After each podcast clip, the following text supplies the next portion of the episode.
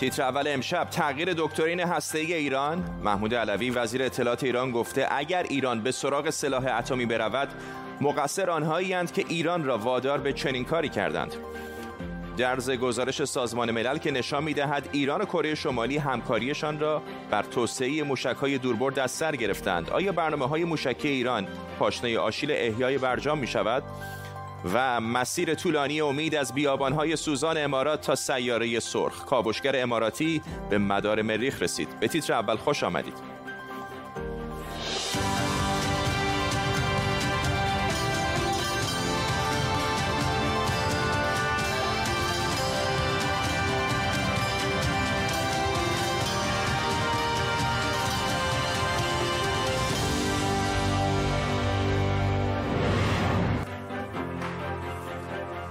سلام و وقت بخیر. وزیر اطلاعات ایران گفته اگر ناچار بشیم سراغ بمب هسته‌ای بریم تقصیر دیگرانه.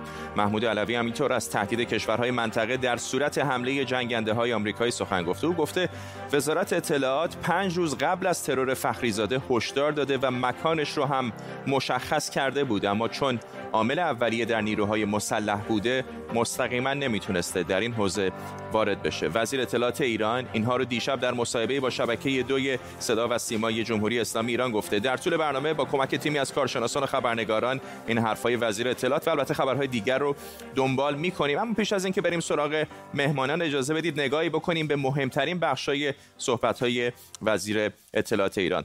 وزیر اطلاعات جمهوری اسلامی گفته وزارت خونش برای تبلیغات سیاسی و در راستای اهداف اطلاعاتی حکومتی به تولید فیلم و سریال پرداخته. او گفته در هر کشور منطقه که هواپیماهای آمریکایی می‌خواستند پروازهای عملیاتی علیه جمهوری اسلامی انجام بدن ما تأسیسات اون کشور رو با خاک یکسان می‌کردیم. محمود علوی همینطور گفته اگر جمهوری اسلامی وادار بشه به سلاح هسته‌ای رو بیاره مسئولیتش به عهده کشورهای دیگه است. وزیر اطلاعات ایران. درباره ترور فخریزاده هم گفته وزارت اطلاعات از چند روز قبل در این باره هشدار داده بود و حتی مکان وقوعش رو هم مشخص کرده بود. ولی چون عامل اولیه تدارک ترور در نیروهای مسلح بوده نتونستن به موقع اقدام کنند اما بخشی از حرفهای وزیر اطلاعات که توجه خیلی ها رو جلب کرد جایی بود که از فیلم ها و سریال های اسپورت که به گفته او در راستای اهداف اطلاعاتی و تبلیغاتی حکومت ساخته شده. بعضی از اونها رو فیلمسازان مشهور در سینما و تلویزیون ایران تهیه کردند وزارت رو وارد کار ساخت فیلم و سریال کردیم. با فیلم و سریال هم کار آموزش عمومی سیانت جامعه در برابر جاسوسی و هم یک سلسله اهداف اطلاعاتی رو محقق کنیم.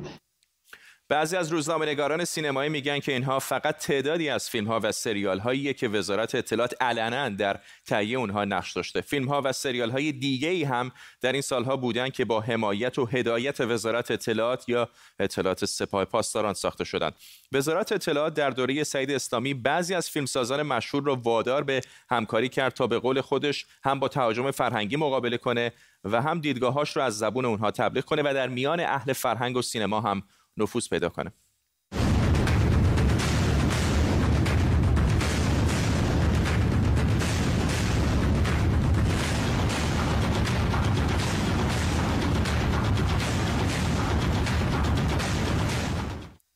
البته این نظریه تهاجم یا شبیخون فرهنگی وزارت اطلاعات عاقبت به قتل‌های زنجیره‌ای و کشته شدن شماری از روشنفکران، نویسندگان و هنرمندان منجر شد.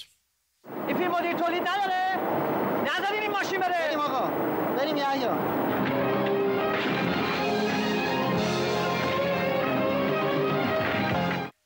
وزارت اطلاعات و اطلاعات سپاه پاسداران علاوه بر اینکه خودشون فیلمسازی و سریال سازی می‌کنن به ساخت فیلم ها و سریال های مختلفی هم کمک می‌کنن که موضوعات سیاسی و امنیتی رو از دیدگاه حکومت و در راستای اهداف تبلیغاتیش به نمایش می‌گذارن. همکارم امید حبیبی نیا که این صحبت ها رو با دقت دنبال کرده از خانه در لندن با ماست. امید خیلی ها زن این رو داشتند که وزارت اطلاعات ایران نقش داشته باشه در تهیه فیلم و سریال ولی الان عملا خود وزیر اطلاعات هم داره این رو تایید می‌کنه. خب فرداد الان چند سالی هستش که وزارت اطلاعات مستقیما و علنا هم وزیر اطلاعات فعلی هم قبلی گفته که ما در زمینه فیلم و سریال نقش داشتیم. خب قبلا ما مثلا حتی در مورد قلاده های طلا ساخته طالبی هم این موضوع بود که خودش انکار کرده بود بعد وزیر اطلاعات گفتش که این پرسنل سابق ماست و به یک دلایلی حالا رفته. تعداد فیلمایی که وزارت اطلاعات در این حدود سی و خورده سالی که از تاسیسش گذشته ساخته خیلیه. ولی بذاریم به یک موضوع اشاره کنم. موضوع در واقع تهاجم فرهنگی یا شبیخون فرهنگی. خیلی تصور می‌کنن که این رو این در واقع نظریه‌ای که خامنه ای درست کرده. این اولین بار در کیهان هوایی مطرح شد و بعد از اون وزارت اطلاعات و سعید اسلامی بلافاصله این را قاپید و به عنوان حربه علیه مخالفان به کار برد. و خب بعدش هم رسید به قطعهای زنجیری. اتفاقا الان 22 ساله که ما در انجمن منتقدان یعنی گروهی از نویسندگان و منتقدان این اطلاعیه رو که اولین و آخرین اطلاعیه علیه قطعهای زنجیری هست و مسئولیت قطعهای زنجیری رو مستقیما متوجه بالاترین ارکان حکومت کردیم منتشر شده یعنی روز 20 بهمن 1377 بنابراین این موضوع در واقع قطعهای زنجیری و تهاجم فرهنگی که سعید اسلامی در واقع مروج اون بود در سینما به طور مشخصی تئوریزه جلسه بوده با حضور مسعود کیمیایی و بهرام بیزایی و در واقع سعید اسلامی به مسعود کیمیایی گفته که شما فیلم هایی رو بسازید. چند تا فیلم هایی از مسعود کیمیایی ساخته در واقع به سفارش وزارت اطلاعات بوده. بهرام بیزایی گفته من در این جلسه همکاری با وزارت اطلاعات رو نپذیرفتم. لیست بلندی هست از فیلم هایی که وزارت اطلاعات در اونها نقش داشته به خصوص از طریق کسی به اسم اصفهانی یا محمد رضا قبه که همکار و مشاور هست. اگر شما در این فیلم ها نگاه بکنید در همه اینها به عنوان همکار یا مشاور فیلم نویس هست. این در واقع عامل اصلی وزارت اطلاعات هست. برای فیلم هایی که مشخصا به عنوان وزارت اطلاعات عرضه شده. ممنونم از تو. امید امید حبیبی همکارم از لندن. جلسات دومین استیزای دونالد ترامپ رئیس جمهوری سابق آمریکا در مجلس سنا شروع شده. ریاست جلسات محاکمه رو پاتریک لی سناتور با تجربه دموکرات به عهده داره و نه عضو دموکرات مجلس نمایندگان هم عملا دادستان این جلسات هستند که یک متن 80 صفحه‌ای علیه ترامپ آماده کردن همکارم آرش علایی از نزدیکی کنگره در, در واقع در داخل کنگره در واشنگتن دی سی با ماست. از تازه ترین ها بگو از جلسه استیزاه آقای ترامپ در سنا به کجا داره می‌رسه؟ وکلای آقای ترامپ چه میگن؟ فرداد من الان در ساختمان روتندای کنگرس ساختمان راسل در سنا هستم. اگه میشه دور تا دور شما رو نشون بدم خبرنگارایی از سراسر جهان اینجا بودن و طبقه پایین. و ناگهان احتمالا چون الان 112 است همشون با هم دارن الان گزارش میدن. بالاخره اینجا صدا الان به صدا نمی‌رسه. در مورد استیزاه دوم آقای دانالد ترامپ امروز جلسه دادگاه رسمی ایشون ساعت یک به وقت محلی یعنی کمتر از یک ساعت دیگه آغاز خواهد شد. بحث امروز بر سر این خواهد بود که آیا سنای آمریکا اصلا صلاحیت بررسی استیزاه دانالد ترامپ رو داره به خاطر که ایشون دیگه رئیس جمهوری آمریکا نیست و خطر جدی هم حساب به حساب نمیاد.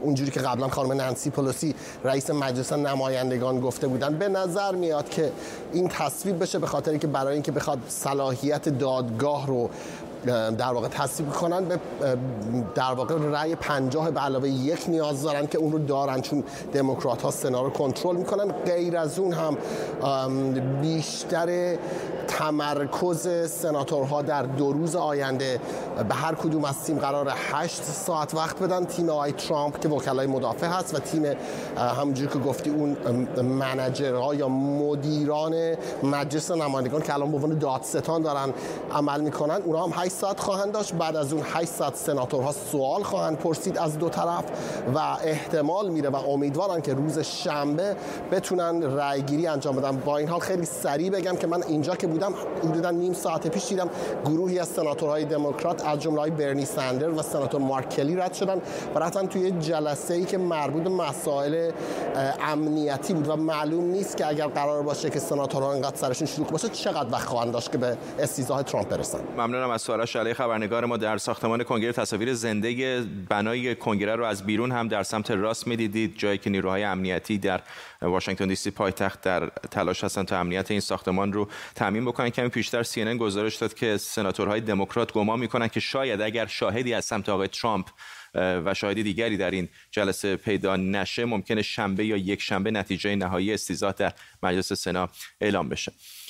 کارشناسان سازمان ملل میگن ایران و کره شمالی همکاری در ساخت موشک‌های دوربرد و انتقال قطعات حساس رو دوباره شروع کردن. در گزارشی که به رسانه ها درس کرده گفته شده کره شمالی در ساخت موشک‌های ماهواره بر به ایران کمک کرده. موشک‌هایی که می‌تونن کلاهک هسته‌ای رو هم حمل کنن. رابرت کلی استاد دانشکده علوم سیاسی دیپلماسی دانشگاه ملی پوسان کره جنوبی در مورد ویژگی‌های این همکاری و واکنش احتمالی دولت بایدن به ما چنین گفت.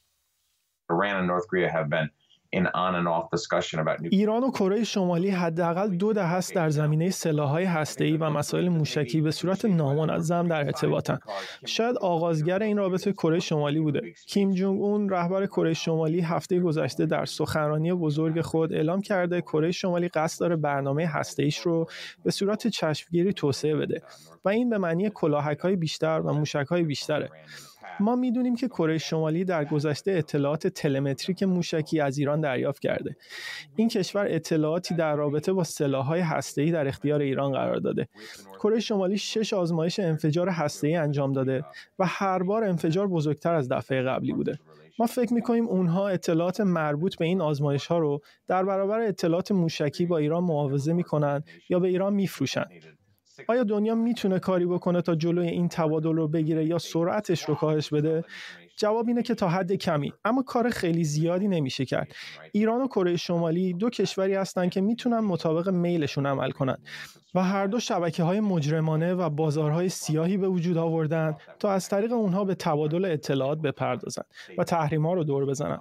کره شمالی و ایران هر دو در دور زدن آمریکا و سازمان ملل مهارت زیادی دارند. بنابراین حدس می‌زنم رابطه اونها ادامه پیدا خواهد کرد. شاید آمریکا بتونه دخالت کنه. فکر می کنم دولت بایدن نسبت به دولت قبلی مسئله عدم اشای تسلیحات رو جدیتر می‌گیره. بنابراین ممکنه واکنش تندی نشون بدن. اونها اعلام کردند که تحریم ها علیه کره شمالی پابرجا خواهد بود و همچنین مایلم به توافق هسته‌ای با ایران برگردن. اگر ایران و آمریکا به توافق هسته‌ای برگردن این فضا رو برای ایران کمی باز می‌ذاره تا به چنین فعالیت‌هایی دست بزنه.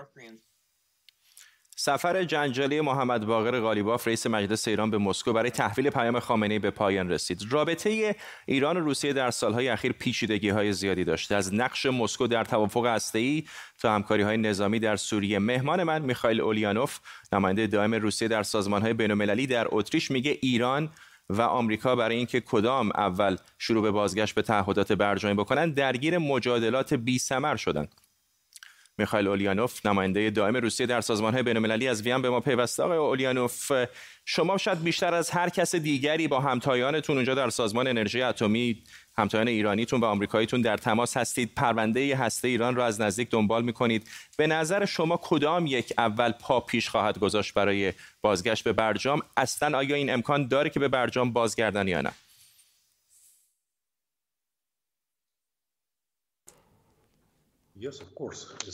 بله البته امکان پذیره.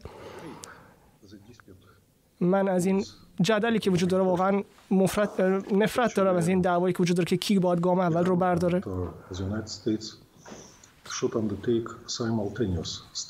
به نظر من اینها باید به صورت همزمان اقدام بکنن برای این کار. این شاید کارآمدترین روش باشه برای بازگشت به توافق هسته و موضوع بحث ها باید به صورت انحصاری بازگشت به عمل کامل به تعهدات برجامی باشه. به جای اینکه تلاش بشه موضوعات جدیدی رو بخوان وارد پرونده بکنن اگر می‌خوان که این کار موفقیت آمیز باشه. روابط ایران و روسیه روابط بسیار نزدیکی هست. همین تازگی رئیس مجلس ایران به مسکو رفته برای دادن پیام آیت الله خامنه ای به آقای پوتین. فکر می‌کنید چه نقشی روسیه می‌تونه در این وسط بازی بکنه؟ و اصلا این دردسرهایی که در واقع روسیه به شکلی داره متقبل میشه به خاطر برنامه هسته ایران برای مسکو میصرفه یا نه؟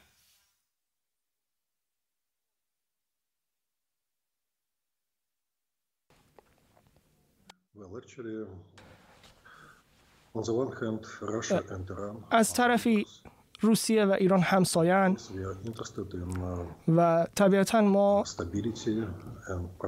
توجه داریم و علاقه داریم به ثبات و بهروزی مردم در منطقه از طرف دیگه ما از یک منظر بین المللی هم به این قضیه نگاه می‌کنیم یک رژیم و نظام عدم تسلیحات بین المللی وجود داره و ما به دنبال صلح هستیم و همه دنیا همه کشورها عملا اسرائیل شاید دولت ترامپ همه. به غیر از اینها در همه کشورها طرفدار برجام و عمل به تعهدات اون بودن.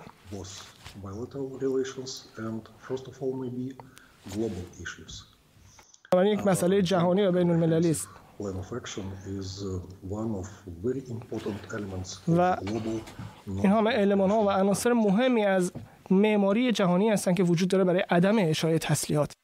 جناب سفیر نگرانی های زیادی وجود داره در مورد برنامه های موشکه ایران. همین دیروز گزارشی از سازمان ملل به رسانه ها درس کرد که ایران و کره شمالی همکاری های موشکی داشتند در سال 2020 فکر می‌کنید بازگشت آمریکا به برجام بدون بحث موشک های ایران اصلا امکان پذیر هست یا نه؟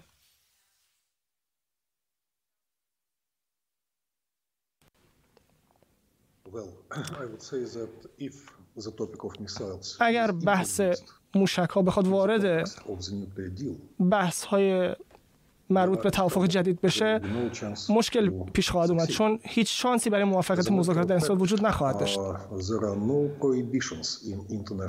در واقع در قوانین بین المللی هیچ منعی وجود نداره برای توسعه قابلیت های موشکی نه تنها ایران بلکه خیلی از کشورهای دیگه هم دارن همین کار رو می‌کنن.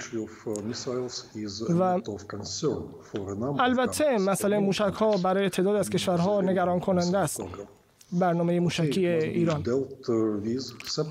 و به صورت جداگانه باید بهش پرداخته بشه. نه لزوما به عنوان بخشی از مذاکرات برنامه هستی روسیه چند سال پیش پیشنهاد داد یک هم برنامه همکاری امنیتی رو در منطقه خلیج فارس. ما امیدوار هستیم که گفتگوهای مربوطه برای ثبات منطقه آغاز بگیره. امیدوار هستم که به زودی این اتفاق بیفته. و هر کشوری در این بحث های چند جانبه نگرانی های داره می‌تونه مطرح بکنه. چرا که نه. میخائیل اولیانوف نماینده دائم روسیه در سازمان‌های بین‌المللی در وین از جمله سازمان انرژی اتمی ممنونم از شما واکسیناسیون محدود کرونا در ایران شروع شده. پارسا نمکی پسر وزیر بهداشت اولین کسی بود که بین تشویق و صلوات حاضرین واکسن اسپوتنیک روسی بهش تزریق شد. گفته شده که کارکنان بخش مراقبت های ویژه و کادر درمان در اولویت تزریق واکسن کرونا هستند. واکسیناسیون سراسری رو شروع می‌کنیم و آغاز می‌کنیم.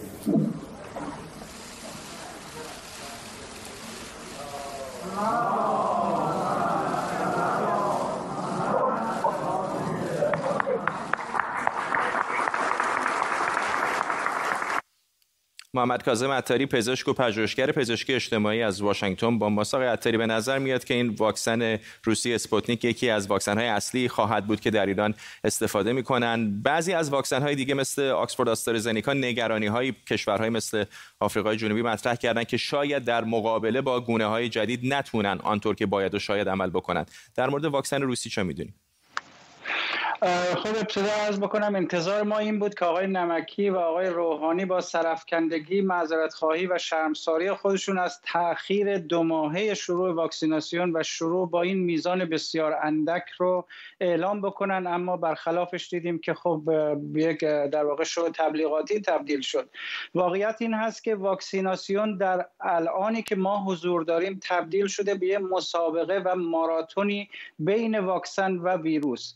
اگر با حرکت لاک پشتی که الان در ایران داره پیش میره ما بخوایم پیش بریم هیچگاه این مسابقه را از واکسن نخواهیم برد و طی ماهای آینده ویروس از ویروس نخواهیم برد و طی ماهای آینده تغییرات و جهش هایی که در ویروس اتفاق خواهد افتاد در واقع واکسیناسیون کوتاه مدت و واکسیناسیون با مقدار محدود رو ناچیز جلوه خواهد داد و نیاز به تجدید اون خواهد بود. و همین جهت زمان بسیار مهم است. بر اساس اون چه که الان گزارش شده و اطلاعاتی که دادن این هست که قرار هست در هفته های بعدی به صورت, به صورت تصاعدی این افزایش پیدا بکنه اما باز هم اعدادی که اینها ذکر کردن یعنی هفته بعد دو هزار تا هفته های بعد تا برسه به 20 هزار تا زمانی در حدود چهار تا پنج سال طول خواهد کشید که این زمان اصلا غیر قابل قبول هست. از طرفی خود روسیه هم در تعیین منابع تزریق خودش محدود هست و حتی در کشور خودش تا الان هنوز تونسته یک میلیون دوز واکسن تزریق بکنه. این هاست که واقعا سوالات بسیار زیادی رو مطرح می‌کنه که باید به اینا توجه بیشتری بشه. ممنونم از شما محمد کاظم عطاری پزشک و پژوهشگر پزشکی از واشنگتن دی سی با ما. خب از زمین بریم به فضا. سفری تاریخی از یک سرزمین کوچک روی زمین تا سیاره سرخ. از دقایق پیش مریخ قرار میزبان امید اولین کاوشگر عرب بشه. امارات متحده عربی این ماموریت فضایی رو 6 سال پیش شروع کرد و بالاخره پارسال 20 ژوئیه کاوشگر امید رو از یک مرکز فضایی در ژاپن به فضا پرتاب کرد. این کاوشگر هفت ماه در راه بود نزدیک به 500 میلیون کیلومتر رو طی کرده و حالا به مدار مریخ رسیده. دقایق پیش اولین پیام از امید رسید که در مدار قرار گرفته. این کاوشگر برای 27 دقیقه ترمزهاش رو روشن کرد نیمی از سوختش رو مصرف کرد و سرعتش رو از 120 هزار کیلومتر در ساعت به 18 هزار کیلومتر رسون تا بتونه با کمک نیروی گرانش مریخ در مدار این سیاره سرخ قرار بگیره. اگر خیلی آروم حرکت می‌کرد روی مریخ سقوط می‌کرد و اگر خیلی سریع حرکت می‌کرد از مریخ جا میموند. در حال حاضر فاصله زمین تا مریخ 190 میلیون کیلومتر یعنی هر پیام رادیویی 11 دقیقه طول می‌کشه تا به مریخ برسه. وزن پرتاب نزدیک به یک تن و وزن خود ماهواره حدود 550 کیلوه و حدودا هم اندازه یک ماشین شاسی بلنده. هر دور امید 55 ساعت طول می‌کشه و هر تماس مرکز کنترل با این کاوشگر دو بار در هفته خواهد بود. امید اولین کاوشگریه که قراره در مأموریت دو سالش تصویری کامل از جو مریخ و لایه‌هاش بگیره. امارات پنجمین کشوریه که به کاوش مریخ رفته. امید یکی از سه کاوشگریه که همین ماه میلادی وارد مدار مریخ میشن. دو کاوشگر دیگه از چین و آمریکا هم به زودی به مریخ می‌رسن تا مأموریت هاشون رو شروع کنند این مأموریت ها برای جستجوی نشانه ای از حیات تکسلولی و بررسی شرایط برای سفر احتمالی بشر به این سیارن. سال هاست که بشر مجذوب این سیاره سرخ و مرموز شده و با وجود مأموریت های نافرجام بسیار دست از تلاش برنمیداره. محققان امیدوارن روزی ایستگاهی در مریخ برای سکونت بشر بسازند و در حال حاضر روی توسعه تجهیزات و فناوری مورد نیاز برای جابجایی فضانوردان به مریخ کار می‌کنن حالا باید منتظر موند و دید محققان تا چه حد در بررسی خانه بعدی بشر موفق خواهند شد. خب تصاویر زنده داریم از ساختمان کنگره همطور که همکارم آرش علایی کم پیشتر بهتون گفت جلسه بررسی پرونده استیزاه دونالد ترامپ رئیس جمهوری سابق این کشور در مجلس سنا شروع شده. بعضی از خبرگزاری های آمریکایی دارن میگن که این احتمال وجود داره که روز یک شنبه یا دوشنبه اگر شاهدی در جلسه سنا حاضر نشه نتیجه نهایی این استیزا هم اعلام بشه. خب برگردیم به مریخ از واشنگتن دی سی پوریا. نازمی روزنامه‌نگار علمی از اتاوا کانادا به ما پیوسته. آقای نازمی چقدر حائز اهمیت هست این سفر کاوشگر امید؟ فوق العاده از دو نظر قابل اهمیت و قابل توجه هست. یکی از نظر بخش علمی و بخش اکتشافات مریخی هست. می‌دونیم که این مأموریت با وجودی که اولی مأموریت امارات بوده اما سعی کرده بخشی از دانش مریخ رو که ما اطلاعات کمتری ازش داشتیم. یعنی نحوه تغییرات جو مریخ در به شکل روزانه و فصلی رو با کمک سه ابزاری که بر عرشه خودش داره بررسی کنه. امروز با ورود موفقش به مدار عملا فاز علمیش که پیش بینی میشه دو سال به طول بیانجامه آغاز شده. بنابراین از نظر داده هایی که میفرسته و اینکه این داده ها به شکل اوپن سورس منبع آزاد در اختیار همه دانشمندان هست این اهمیت داره. بخش دوم اهمیت برای امارات هستش و در واقع تغییر الگوی اقتصادی که امارات قصد داره از سمت اقتصاد نفت محور به سمت اقتصاد اصطلاحا دانش بنیان حرکت کنه. ما می‌دونیم تو چند سال گذشته از جمله به دلیل این پروژه 20 درصد افزایش داشته تعداد کسانی که در رشته های علوم و مهندسی فعالیت کردند و همینطور به نظر می‌رسه که امارات برنامه ریزی طولانی مدتی رو برای حضور و مشارکت در پروژه های فضایی داره. اونها قصد دارن که سال 2024 یک مأموریت رباتیک مهنورد یا ماهرگرد رو به سطح ماه بفرستن و یک طرح بسیار جاه طلبانه و بلند مدت دارن برای 100 سال آینده یعنی سال 2117 که در اون سال امیدوارم بتونن یک شهرک کاملا خودکفا و جمعیت بالایی نزدیک 500 هزار نفر بر روی مریخ بسازن. بنابراین اولین گام در یک مسیر طولانی هست که با مشارکت بین المللی البته داره انجام میشه. خیلی کوتاه اگر بفرمایید این مداری هم که حرکت می‌کنه برای من جالب بود چون دایره نیست به نظر بیزوی میاد. بله مداری که حرکت می‌کنه مدار طولانی هست. مدار در واقع دارای فاصله بیشتری از مریخ هست طولش 23 هزار کیلومتر در 43 هزار کیلومتر بدین ترتیب وقتی که نزدیک میشه به مریخ می‌تونه اطلاعاتی رو از بخشای پایین تر بگیره تصاویری رو از سطح بگیره و در فاصله دورتر می‌تونه که در مدتی طولانی تر در واقع جو رو در نظر داشته باشه. البته دلیل دیگه هم برای انتخاب این مدار وجود داشته. این اولین تجربه امارات هست و ما می‌دونیم مدارهایی با چنین کشیدگی مدارهایی هستن که اصطلاحا وارد شدن به مدار کارشون راحت تر هست و پیچیدگی کمتری داره. ممنونم از شامپوریا نازمی خبرنگار علمی از اتاوا. با ما کمی پیشتر مسئولان اماراتی توییت کردن و به همتایان آمریکایی و چینیشون گفتن به زودی شما رو در مریخ می‌بینیم.